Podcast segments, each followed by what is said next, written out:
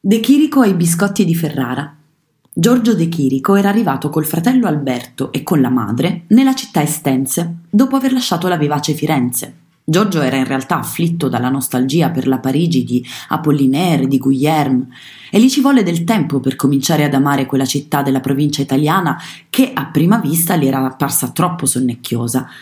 Di lei lui dice: L'aspetto di Ferrara, una delle più belle città d'Italia, mi aveva colpito ma quello che mi colpì soprattutto e mi ispirò nel lato metafisico nel quale lavoravo allora erano certi aspetti di interni ferraresi, certe vetrine, certe botteghe, certe abitazioni e certi quartieri come l'antico ghetto ove si trovavano dei dolci e dei biscotti dalle forme oltremodo metafisiche e strane. Il goloso Giorgio si innamorò di Ferrara, in particolare delle sue botteghe artigiane, prediligendo le pasticcerie del ghetto ebraico.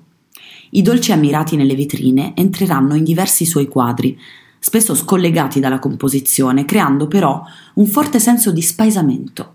Così i biscotti sono rappresentati evidenziando la loro consistenza e mettendo in mostra la loro rugosità.